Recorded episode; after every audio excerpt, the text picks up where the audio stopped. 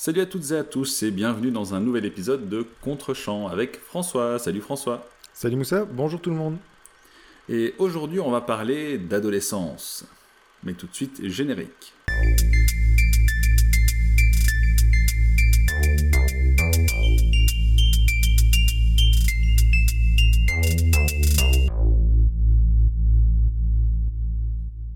Et donc euh, cette semaine, j'ai demandé à François de regarder The Breakfast Club de John Hughes, un film sorti en 1985, le deuxième film du réalisateur, qui était censé être d'ailleurs le premier, on pourra en discuter plus en détail pendant le podcast, un film euh, qui a des faux airs de huis clos, euh, mettant en scène cinq adolescents et adolescentes qui sont caractérisés par des étiquettes euh, très très stéréotypées. On a donc Claire, la pom-pom girl slash reine du lycée, euh, Allison, la cas sociale, Andrew, le jock, c'est-à-dire l'athlète euh, avec un avenir prometteur, hein. petite référence à notre épisode sur Promising Young Woman, Brian, l'intello, et Bender, le cassos plus plus qui sont donc en retenue un samedi toute une journée à l'école pour des raisons que l'on va explorer pendant le film, sous la supervision distraite du euh, principal Vernon, qui semble prendre un malin plaisir à cloîtrer ses élèves un samedi alors qu'ils avaient probablement mieux à faire. Il leur demande d'ici la fin de la journée de rédiger un texte dans lequel ils doivent écrire sur ce qu'ils souhaitent être. Je vais pas en dire plus parce que ce n'est pas un film euh, qui euh, joue beaucoup sur euh, sa narration, mais plus sur les thématiques qu'il aborde. Et donc, sans plus attendre, je vais te demander, François, ce que tu as pensé du film. Alors, premièrement, de toute façon, un film qui commence par Don't You des Simple Minds ne peut pas être totalement raté. alors, je sais que c'est un film qui te... Enfin, j'imagine que c'est un film qui te tient vraiment à cœur, donc je vais y aller avec des pincettes. Euh, j'ai passé un très bon moment devant, devant le film. Euh, je l'ai trouvé ludique et plaisant, mais j'y ai vraiment trouvé une absence totale de surprise euh, et, un petit goût de trop peu sur la fin. Ça, c'est pour le, le, résumé global de ce que je pense. Pour développer un peu, avant de, de, te laisser m'attaquer. Peut-être dire que, bah oui, on est vraiment dans le, dans le teen movie pur et dur. C'est-à-dire que euh, on a vraiment cinq archétypes d'adolescents. C'est un de mes problèmes euh, sur le film, mais j'y reviendrai, euh, qui se retrouvent, qui vont passer une journée ensemble, contraints et forcés. Rien ne les, ne les rassemble en principe, mais ils vont évidemment face à l'adversité, c'est-à-dire au fait de simplement passer la journée dans cette retenue, apprendre à se connaître, à se dévoiler, et du coup se rendre compte que les différences qui possiblement les opposent ou, ou voilà vont, pourquoi pas, les rassembler, les intéresser. Enfin, voilà, c'est vraiment dans du, très classique.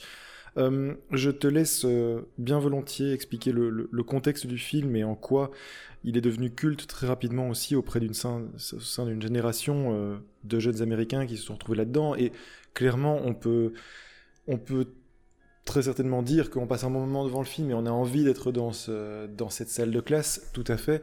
Maintenant, moi j'ai quand même quelques petites, euh, euh, quelques petites réserves sur le film, euh, bien qu'il m'ait paru tout à fait sympathique.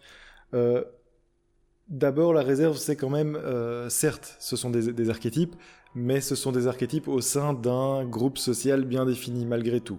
C'est-à-dire qu'on est dans un lycée blanc, c'est des gamins pour la plupart de bonne famille. Alors on peut considérer que le rebelle du groupe, le bon, enfin celui qui est considéré un peu comme le criminel, a des parents qui sont si pas euh, d'une classe euh, euh, peut-être plus pauvre, en tout cas qui sont qui, le maltraitent. donc voilà, lui éventuellement peut être mis sur, pas, nécessairement sur le même pied d'égalité que les autres, mais globalement c'est la petite bourgeoisie américaine. Et donc oui, au sein de cette petite bourgeoisie, il y a des, différentes, des différences entre eux, c'est-à-dire qu'il y a la fille populaire, la fille rejetée, le sportif, etc., comme tu l'as dit. Maintenant, on reste quand même dans un cadre relativement limité, euh, ils font un Miami à la fin. J'aurais bien aimé voir euh, la jouer éventuellement d'un ou deux personnages de couleur pour voir si euh, l'entente du groupe au final aurait été, aurait été la même. Mais bon, voilà, après tout, c'est c'est le propos du film, c'est vraiment centré sur ce petit groupe, ce petit groupe social là, pourquoi pas? autre réserve aussi, c'est que le film aborde des, des, questions assez intéressantes et je pense qu'il euh, il, essaye de dépasser son cadre simple de teen movie. Je m'explique, c'est un, film qui fait énormément penser à de la sitcom. Euh, et je pense qu'il s'en inspire profondément et qu'il inspire les, les, futurs sitcoms qui viennent euh, après lui. T'as vraiment des, des, des, codes très clairs de la télévision, plus encore que du cinéma. Euh, pourquoi pas C'est plutôt, une bonne chose et on voit à quel point ces deux milieux, le cinéma et la télévision, euh, s'inspirent et s'infusent mutuellement. Donc rien de mal à ça. Euh, ma petite réserve, néanmoins, c'est que je trouve que ça ne va pas nécessairement au fond des choses. C'est-à-dire que tu passes la journée avec eux, en effet, et tu vois l'évolution. Il y a des questions qui sont soulevées, là je vais y revenir, c'est un point positif du film. Euh, c'est-à-dire qu'il détourne certains codes de la sitcom, enfin il va plus loin en tout cas, selon moi, que euh, ce que la télévision pourrait proposer dans un, cadre pareil, euh, ou en tout cas la télévision de cette époque. Mais ma réserve, c'est qu'au bout de la journée, il ne répond pas nécessairement à, à, une question qui est posée dans le film d'ailleurs, euh, qui est qu'est-ce qui se passera après cette journée? C'est-à-dire que est-ce que les liens qu'on a tissés, est-ce que les réflexions qu'on a menées, est-ce que la, la, le chemin qui est tracé par nos parents et qu'on ne veut pas suivre, est-ce que comment est-ce que ça va se passer par la suite? Et j'avais presque envie, moi, que le film raconte ce qui se passe après cette journée, parce qu'on est dans un cadre tellement classique, on, on, est sur des rails, c'est-à-dire qu'on comprend tout à fait ce qui va se passer entre eux et leur entente et le, le fait que progressivement ils vont s'ouvrir les uns, les uns aux autres. Euh, qu'en fait, ce qui m'intéresse, c'est ce qui se passe après. Et en ça, il y a des films qui lui sont bien supérieurs. Euh, je pense, ça m'a, ça m'a ma frustration en tout cas m'a très fort fait penser euh, au lauréat. Euh, c'est un film d'ailleurs que je, pensais te faire voir à l'occasion, notamment pour le plan final du lauréat. Le lauréat ne raconte pas grand-chose d'autre que que de Breakfast Club, sauf qu'il explore en partie l'après, via notamment son dernier plan. je m'explique très rapidement. Euh, dans le lauréat, donc, on suit un, un, un, jeune homme qui vient de terminer le lycée, un jeune homme prometteur, tiens, tiens, euh, et qui est ballotté, effectivement, qui est un peu, qui se sent enfermé dans le, le, cadre de ses parents. On est à la fin, je pense, des années 70. Euh, et, et il se rebelle, en gros, contre le, contre le, le cadre établi et il pense trouver sa voie, sauf qu'il y a un plan final qui est absolument magistral à la fin du lauréat et qui justement pose un regard beaucoup plus sombre sur l'après, sur ce qui se passe une fois que tu as, fait ta rébellion. Ben, il faut pouvoir assumer et vivre, euh, soi-disant, autrement que, les, via les codes qui te sont établis. Dans Breakfast Club, j'ai un peu ce regret que on quitte les adolescents à la fin, ben, la, journée de, comment dire, de colle se termine, ils se quittent tous on a la promesse de se revoir éventuellement ou pas, des, des barrières ont possiblement été euh, abattues, mais tu ne sais pas ce qui se passe derrière, et je pense que c'est un peu la limite du film. C'est-à-dire que vraiment, je crois qu'il là, il répond pas à sa question, et que s'il devait explorer l'après, euh, je pense qu'il voilà, le constat serait pas nécessairement aussi positif que ce que dans le film. Maintenant, voilà, c'est, c'est, ce n'est pas le sujet du film. Le sujet, c'est vraiment la journée et comment ces gamins euh, parviennent finalement à se, à connecter. Euh, et là-dessus, euh, le, film fait un, boulot brillant, c'est-à-dire que le casting est vraiment chouette. J'imagine que tu, y reviendras. Moi, j'ai découvert ces acteurs, je les connaissais, j'en connaissais aucun. Il y a un acteur qui m'était vaguement familier, c'est l'acteur qui joue le rôle de l'adulte, le surveillant, le prof en fait, qui est chargé de les surveiller, euh, qui a un rôle assez comique. Sa tête me disait vaguement quelque chose, mais pour le reste, ce sont vraiment des découvertes. Je ne connaissais pas ces acteurs et ils sont tous très bien castés. Franchement, ça, fonctionne très bien. Euh, donc beaucoup de sympathie pour eux. T'as envie d'être avec eux, bien sûr. Maintenant, voilà. Euh, passer un bon moment, je comprends l'affection, je comprends l'affect envers, ce groupe et le film. J'aurais peut-être aimé qu'il explore d'autres choses. Maintenant, c'est pas nécessairement son propos, c'est pas son.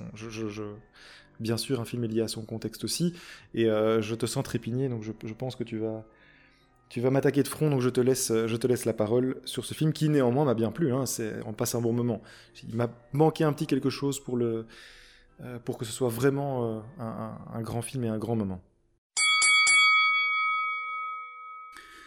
Euh, très bien, écoute, euh, je, j'entends euh, les, J'arrête ce podcast. les reproches, euh, les reproches que tu lui adresses. Euh, bon, évidemment, cela met en péril notre amitié.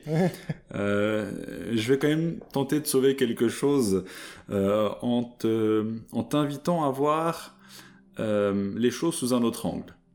Mais d'abord, d'abord, tu, tu m'as demandé quelques informations de contexte. Il faut savoir que c'est le premier film réalisé par John Hughes, qui avant ce film est principalement un, auteur, euh, notamment dans le National Lampoon, euh, cette espèce de mensuel euh, satirique des années 60-70 qui a un petit goût de harakiri, qui avait déjà un goût très très douteux à l'époque, donc le National Lampoon, hein, qui voilà, qui reprenait les qui reprenait les tropismes sexistes, xénophobes, qui qui, qui ne choquaient pas du tout à l'époque.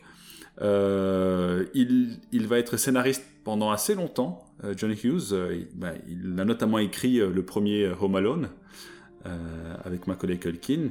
il ne réalisera pas grand-chose, mais il a quand même, si je ne dis pas de bêtises, dans sa filmographie, huit films qui sont tous des films considérés cultes pour leur époque, en, particulier des films des années 80. Euh, The Breakfast Club devait être son premier film. Néanmoins, le, thème du film ne parlait pas euh, aux maisons de production, euh, ce qui a amené Hughes à réaliser d'abord 16 Candles avec Molly Ringwald. Donc Molly Ringwald, c'est l'actrice qui joue Claire dans dans The Breakfast Club, hein, la, la pom girl entre guillemets, un film aussi qui, traite de l'adolescence avec un personnage féminin en, rôle principal. Ça reste encore assez euh, subversif, je vais dire, pour l'époque, euh, qui va être un succès euh, et qui donc va permettre à John Hughes de réaliser The Breakfast Club, qui sera donc son deuxième film, avec un budget d'un million de dollars seulement, ce qui s'explique quand on voit le film, hein, c'est pas du tout un, film qui a vocation à, nous péter les mirettes, et qui va avoir, qui va retirer au box-office 50 millions de dollars ce qui, je pense, est une très belle performance. Euh, je reviendrai sur, des éléments contextuels après, parce que ce sera plus pertinent au vu de ce qu'est le film et de ce qu'il dit.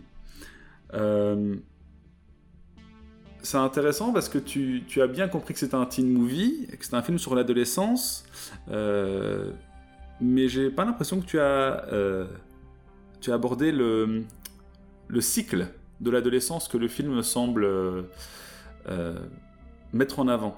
C'est-à-dire qu'en fait, ces, cinq adolescents semblent être les euh, copies de leurs parents. D'ailleurs, on voit les parents au début du film, la majorité des parents en tout cas, qui, en quelques phrases seulement, nous donnent une assez bonne idée de quel type de personnes ils sont, des étiquettes finalement que eux-mêmes traînent derrière, eux, euh, et qui, sont, euh, qui, viennent se poser sur leurs enfants.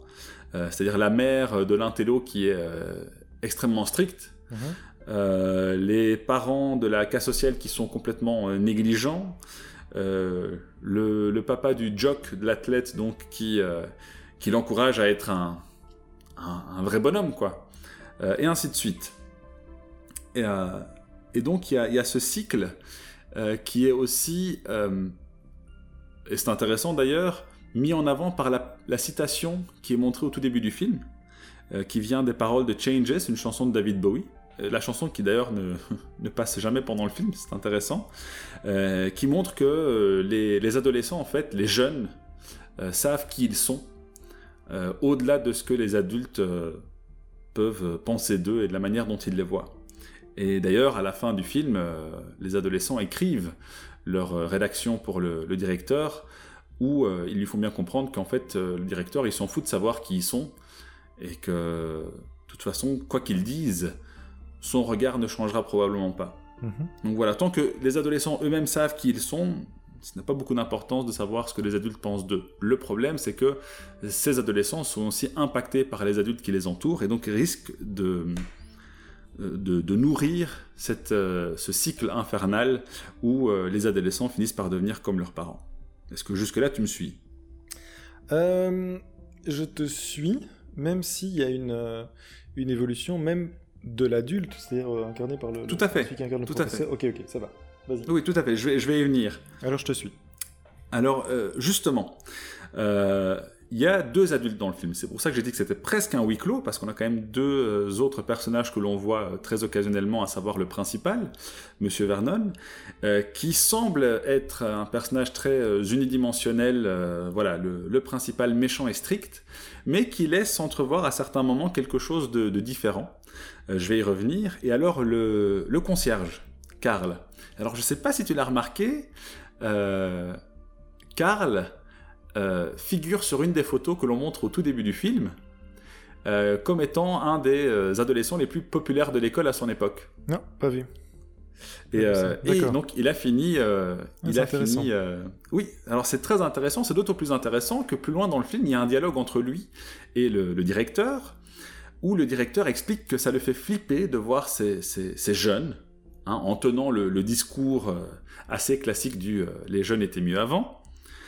Euh, et où l'autre lui répond que ça n'a absolument rien à voir et que, c'est un cycle en fait, ça a toujours été comme ça. Mhm. Et on peut se dire que justement lui-même qui était euh, super populaire à l'école et qui est devenu concierge, se rend bien compte que les choses sont plus complexes que, euh, que les, les, clichés de l'école, à savoir les clichés que les adultes ont vis-à-vis des élèves, mais aussi que les élèves ont entre eux. et il y a quelque chose d'intéressant, c'est que le, le directeur je crois que la réplique exacte, c'est qu'il dit qu'un jour, ces gosses vont diriger le pays et que euh, c'est eux qui vont, devoir, qui vont devoir prendre soin de lui. Ce à quoi le concierge répond À ta place, je euh, je m'attendrai pas trop à ce qu'ils prennent soin de toi. Euh, et donc, ça, ça, je pense que c'est mettre le doigt sur ce, cycle infernal dont je parlais. C'est que si ce cycle n'est pas brisé, que si l'on continue à chaque fois avec cette rhétorique du les adolescents étaient mieux avant, même si on était soi-même un adolescent avant et qu'on était justement euh, euh, opposé à cette caractérisation faite par les adultes, eh qu'est-ce qui va se passer? On va être dans un conflit permanent, euh, jeune contre vieux, mhm. pour résumer grossièrement. Je, trouve que cette scène entre le, directeur et le concierge est très intéressante en ce sens. Revenons maintenant à la relation entre les cinq personnages. effectivement, on n'a pas de, on n'a pas d'épilogue, si tu veux, sur ce qui va se passer après.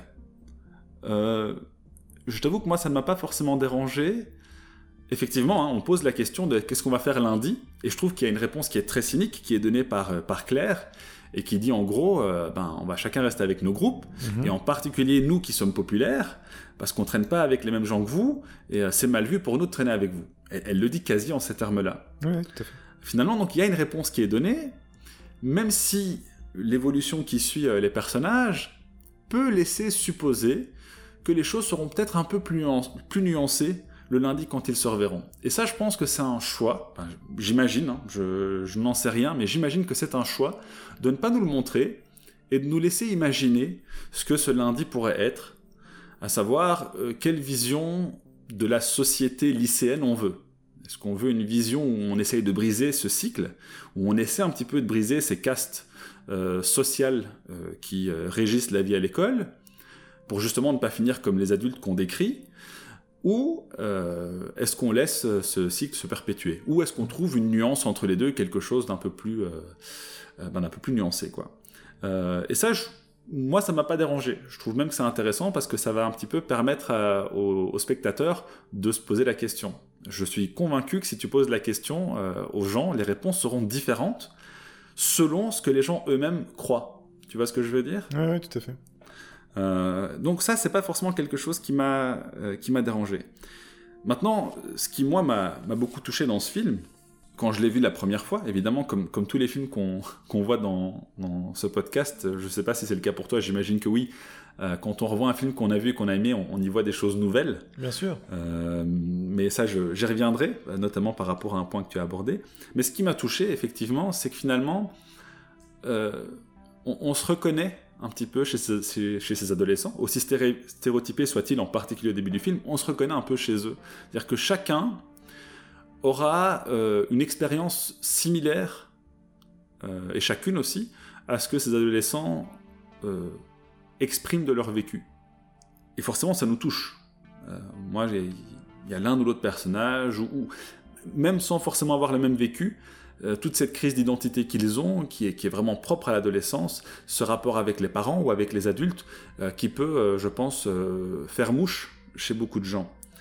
Et alors, tu as parlé de, du fait qu'ils appartenaient tous à, aussi quand même à une catégorie sociale assez déterminée, qui vient d'un quartier ben, de, de, banlieue américaine, Mhm. que globalement, ils ont probablement des backgrounds assez communs, à part peut-être pour Bender, donc le, celui qui est caractérisé comme étant le, le criminel. et ils sont tous blancs, en effet. et alors, c'est intéressant, je lisais il n'y a pas très longtemps l'article d'une personne c'était un article de, de, Molly, de Molly Ringwald, justement, euh, l'actrice qui joue Claire, qui euh, écrivait euh, sur le film post-MeToo. Oui. Parce que bon, il y a quand même un personnage de Bender en particulier qui est quand même Très affreusement sexiste, oui. dire qui va jusqu'à toucher les parties intimes de Claire sans son consentement. Et elle, elle était curieuse de revisiter le film avec sa fille aujourd'hui. Mmh. Enfin, il y a quelques années en tout cas. Et je trouvais ça intéressant. Elle a donc revisité le film, revisité les anciens écrits de, de John Hughes, avant même qu'il soit, qu'il soit réalisateur.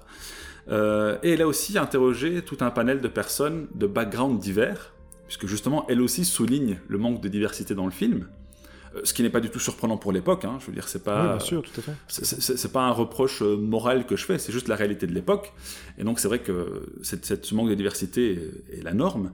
Mais elle, elle l'aborde justement, et elle était surprise de voir que, par exemple, des personnes LGBT euh, avaient été touchées par ce film à l'époque, que ça leur avait fait beaucoup de bien, parce que la thématique de la crise d'identité de l'adolescence, au-delà du manque de diversité du film, est quelque chose qui concerne, je pense, tous les adolescents, en tout cas tous les adolescents vivant dans des sociétés comme les nôtres, et en l'occurrence la société américaine. Euh, et donc je pense que c'est le, le, film, malgré son manque de diversité, parvient à toucher. Moi aussi, il y, a, toute une partie de mon vécu que je ne retrouve pas dans le film, en, raison de mes origines par exemple. Euh, malgré tout, je me retrouve dans le film euh, par certaines thématiques euh, universelles qu'il qu aborde, comme ben, l'adolescence. Enfin, universelle, non, c'est pas vraiment universel, parce que l'adolescence en Amérique et l'adolescence euh, en Asie du Sud, ben, ce sera pas la même chose, forcément, mais on se comprend. le film parvient à toucher même un public qui ne se reconnaîtra pas forcément dans les, les stéréotypes des adolescents qui sont présentés. Mmh. Donc ça, c'était un peu pour revenir sur le fait du, du, public assez euh, homogène dont tu parlais. Mais, mais, je te rejoins. Il y a un manque de diversité dans le film, et voilà, bah c'est pas surprenant. Ce serait intéressant de voir ce que donnerait un Breakfast Club aujourd'hui. Mais en fait, là-dessus, là euh, juste pour, être clair, euh, pour moi, c'est pas, pas nécessairement mettre au dédit du film. Euh, C'est-à-dire que c'est un film qui est fait dans ce contexte-là de l'époque, qui représente, voilà, une catégorie. simplement, ce que je, veux dire, c'est que le, ce qui marche, c'est pas nécessairement parce que tu, te reconnais en fait, parce que par exemple, enfin toi tu t'es peut-être reconnu dans certains archétypes, moi honnêtement vraiment, je, je, me reconnais pas spécialement dans, un seul de ces caractères. Néanmoins, ce qui fonctionne, c'est ce qu'on appelle l'empathie, c'est-à-dire que le film montre des adolescents qui sont en souffrance. Et en, montrant des personnages qui ont un parcours qui est semé d'embûches et qui, ont qui en gros rencontrent des obstacles euh, qui soient externes ou internes, on a déjà eu l'occasion d'en parler, euh, bah, par exemple les obstacles externes, euh, les parents de Bender qui le battent euh, et qui le, qui le méprisent, mais aussi des obstacles internes, c'est-à-dire la, la, manière, par exemple le personnage du sportif justement qui a l'impression d'être une, une, coquille vide et qui ne, ne, sait pas en fait réellement qui il est, il est simplement enfermé par le, le cadre imposé par ses parents. Le fait de voir des personnages qui doivent affronter des obstacles, en fait, génère de l'empathie. Et donc, moi, j'ai pas de souci à ce qu'on voit effectivement une bande de gamins euh, de la bourgeoisie américaine, de banlieue américaine, euh, dans, dans fin des années 80, début des années 90. Même si euh, ça me correspond pas, j'accroche parce que le réalisateur parvient à susciter de l'empathie dans l'écriture des personnages et dans la manière de montrer les personnages. Donc voilà, la, la, diversité n'est pas liée au fait qu'on qu s'accroche aux personnages ou pas. Tout à fait, c'est exactement. Oui, je suis tout à fait d'accord. C'est plutôt sur, c'est plutôt sur le discours euh, film culte qui parle à tout le monde. Euh, il... Oui, enfin là, je suis plus mesuré. Il parle éventuellement à tout le monde par l'empathie qu'il génère grâce à exactement, ses personnages, oui, ça. pas par fait. sa représentation de, de, de quelques cases qui ne sont pas nécessairement toutes les cases. C'est juste ça que je voulais dire. Ah ben je, je, suis entièrement d'accord, euh, justement.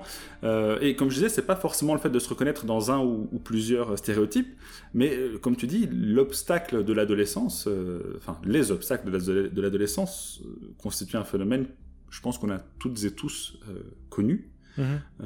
et c'est effectivement ça qui, qui fait qu'on qu'on arrive à ressentir de, de l'empathie pour ces personnages. Et, et donc, euh, ce qui est intéressant également, c'est qu'effectivement, il y a une évolution dans la relation entre les personnages. Avec, euh, voilà, visuellement, il n'y a, a, pas grand-chose à dire euh, sur le film. il y a certains, certaines séquences qui sont intéressantes. Bon, la, la, la séquence rock'n'roll slash Marie-Jeanne, tu vois, j'imagine à quelle séquence je fais. Une séance clipesque, en fait. Elle, elle, est, elle est formidable, cette séquence.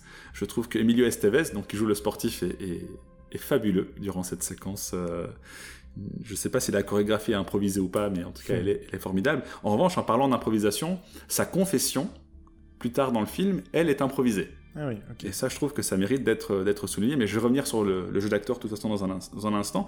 Ce qui est intéressant aussi, par contre, c'est euh, euh, le, set design.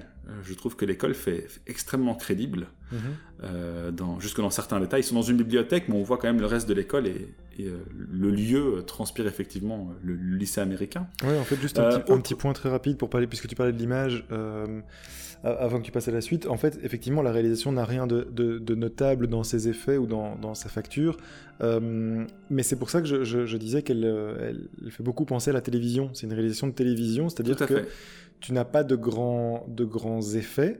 Euh, mais c'est vraiment construit comme une sitcom avec un, effectivement un décor qui te, qui te devient familier très vite. Euh, ben, parce qu'il reprend des codes très identifiés de, du lycée américain qu'on a toujours vu.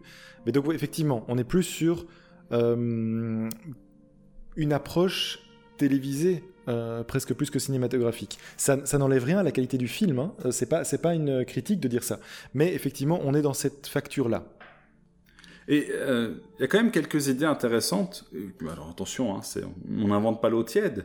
Mais par exemple, euh, au début du film, lorsque les, euh, les adolescents s'installent dans, la bibliothèque, donc leur salle de colle, leur disposition est intéressante.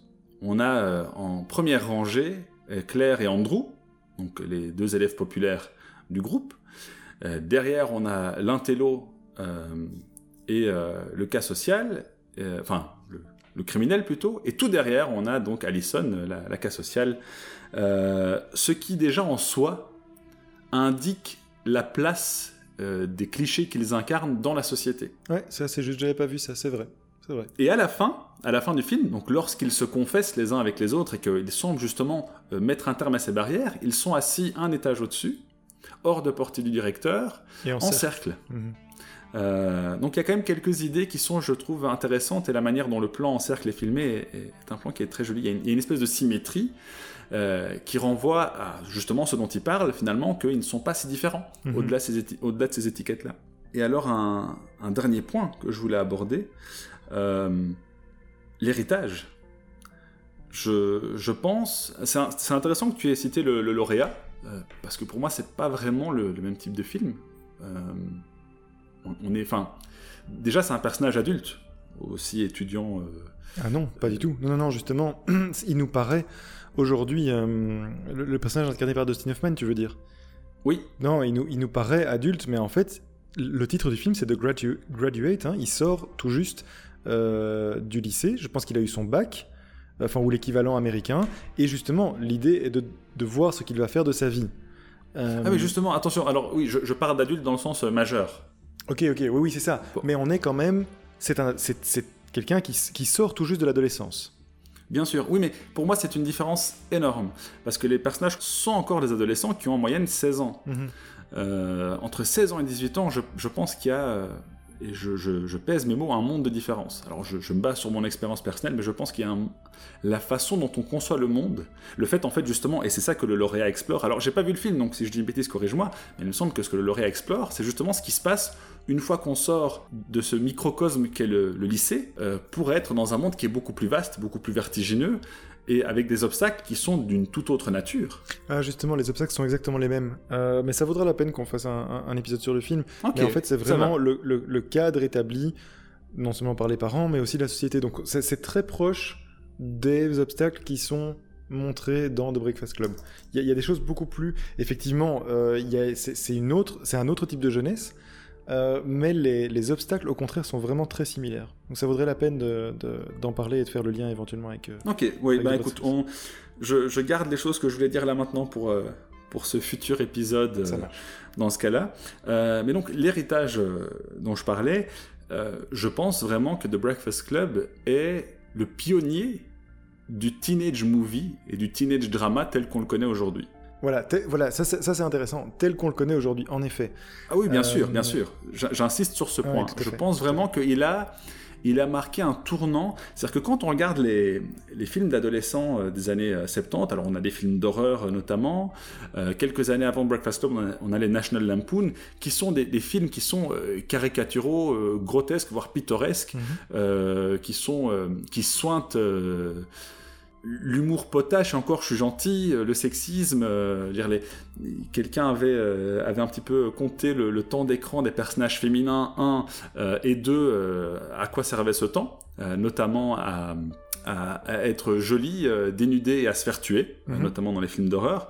D'ailleurs, je répète, John Hughes vient via National Lampoon, donc National Lampoon qui produira des films, d'ailleurs c'est un des films qu'il aura euh, réalisé, un Vacation de National Lampoon, il vient de ce milieu-là. D'ailleurs, petite anecdote intéressante, dans le film par exemple, à un moment donné, il voulait euh, intégrer une, une, femme qui nagerait dans la piscine de l'école, euh, nue, pendant que le directeur espionnerait. Mhm. et, et, pour l'anecdote, c'est Molly Ringwald qui a insisté pour que cette scène n'apparaisse pas dans le film. qui, Elle était adolescente à l'époque. Et je trouve que c'est très intéressant que John Hughes ait été à l'écoute des acteurs et actrices euh, du film. Je trouve ça vraiment intéressant. Il y a d'autres anecdotes de ce type, mais celle-là m'avait particulièrement plu. donc il vient de ce milieu-là aussi, John Hughes, et donc on, passe quand même de, ces films assez grotesques à du drama sur les adolescents d'un genre nouveau. Et je pense que tous les films, et en particulier les séries, c'est intéressant que tu, tu parles du, format série, parce que je pense vraiment que toutes les séries d'adolescents qui ont suivi depuis les années 80, pas que hein, les films aussi, mais les séries en particulier, doivent énormément à The Breakfast Club, dans la façon dont ils gèrent les relations entre adolescents, les défis de l'adolescence. Euh, moi, il y a une série que je porte euh, dans mon cœur qui, qui, aura aussi apporté sa pierre à l'édifice, euh, qui est Buffy contre les vampires. Euh, que tu connais, j'imagine. Euh, ou pas Non, non, pardon, je la connais pas du tout. J'ai jamais vu. Tu. je, ne sais pas comment enterre notre amitié euh. définitivement. Oui, bon, en, même temps, en, même temps, tu critiques, tu critiques Friends, donc ça va. On, aura l'occasion de, s'écharper là-dessus.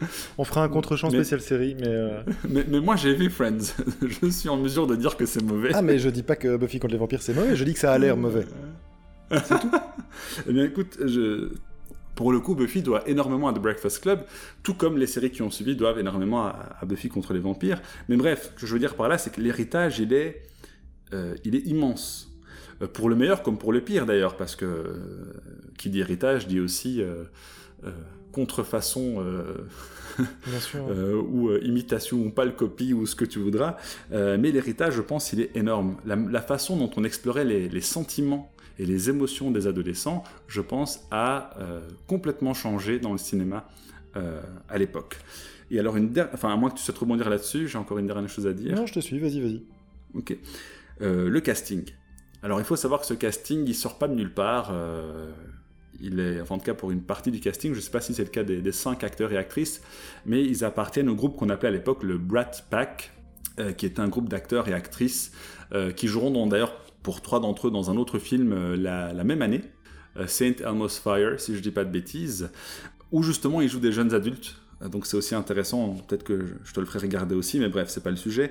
ce sont des acteurs qui sont formidables et, qui donc ont vraiment connu une gloire assez méritée, je dirais, dans les années 80, mais aussi après, que ce soit Emilio Estevez qui, qui, est, à la fois ce, ce sportif qui a l'air euh, d'être une, grande gueule, un, bon bonhomme, mais qui est en fait euh, absolument euh, à côté de la plaque par rapport à qui il est, comme tu l'as dit, et qui peut aussi être très, très touchant.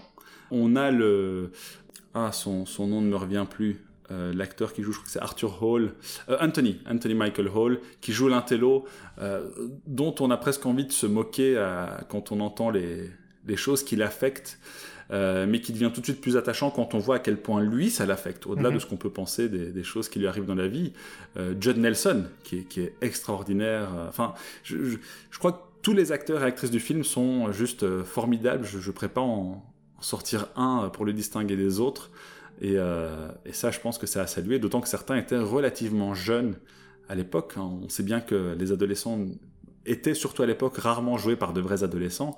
Mais là, pour le coup, il y en a qui étaient vraiment jeunes. euh, et je pense que leur jeu est, est sans faute. Voilà. Est-ce que tu as quelque chose à, à ajouter? Non, non, non, non. Je, je pense qu'on va se battre au moment de classer le film. Euh, euh, parce que je, je- je lui garde quelques griefs, mais, mais non, non, non, mais je, comprends aussi l'amour que tu, tu, tu peux lui porter. Est-ce que tu comprends mieux peut-être ce que, enfin, est-ce que tu comprends ce que j'ai voulu dire par rapport à certaines critiques que tu avais ou, ce, que je, ce que je comprends en tout cas, c'est que. est-ce que tu vas t'obstiner à te tromper? Non, en fait, je, co- je comprends que, voilà, je- là, je vois, là, là, on est dans le Moussa, dans la zone de confort, mais c'est vrai que s'il faut aller dans, voilà, voir des choses un petit peu plus complexes, ou s'il faut aller un tout petit peu plus loin, comme le lauréat, par exemple, là, je pense qu'il y a encore un peu de travail à fournir, mais voilà, j'ai bien situé le cadre dans lequel tu t'inscris. Tu, tu vois, moi, je regarde des, voilà, je, je regarde des films de 45, je regarde le lauréat, enfin, ce genre, des choses où il faut un petit peu plus de complexité, un peu plus, voilà, tu vois, un peu plus de, de réflexion, mais euh, pas de souci, euh, je, je comprends que t'aimes les, Attends, attends, parce que je, je- je ressors le premier classement. Donc, quel film était le premier? Est-ce que c'est un film que tu avais conseillé ou que j'avais conseillé? Non, mais ça, un peu facile, Ah, Terminator, non, c'était moi, il me semble.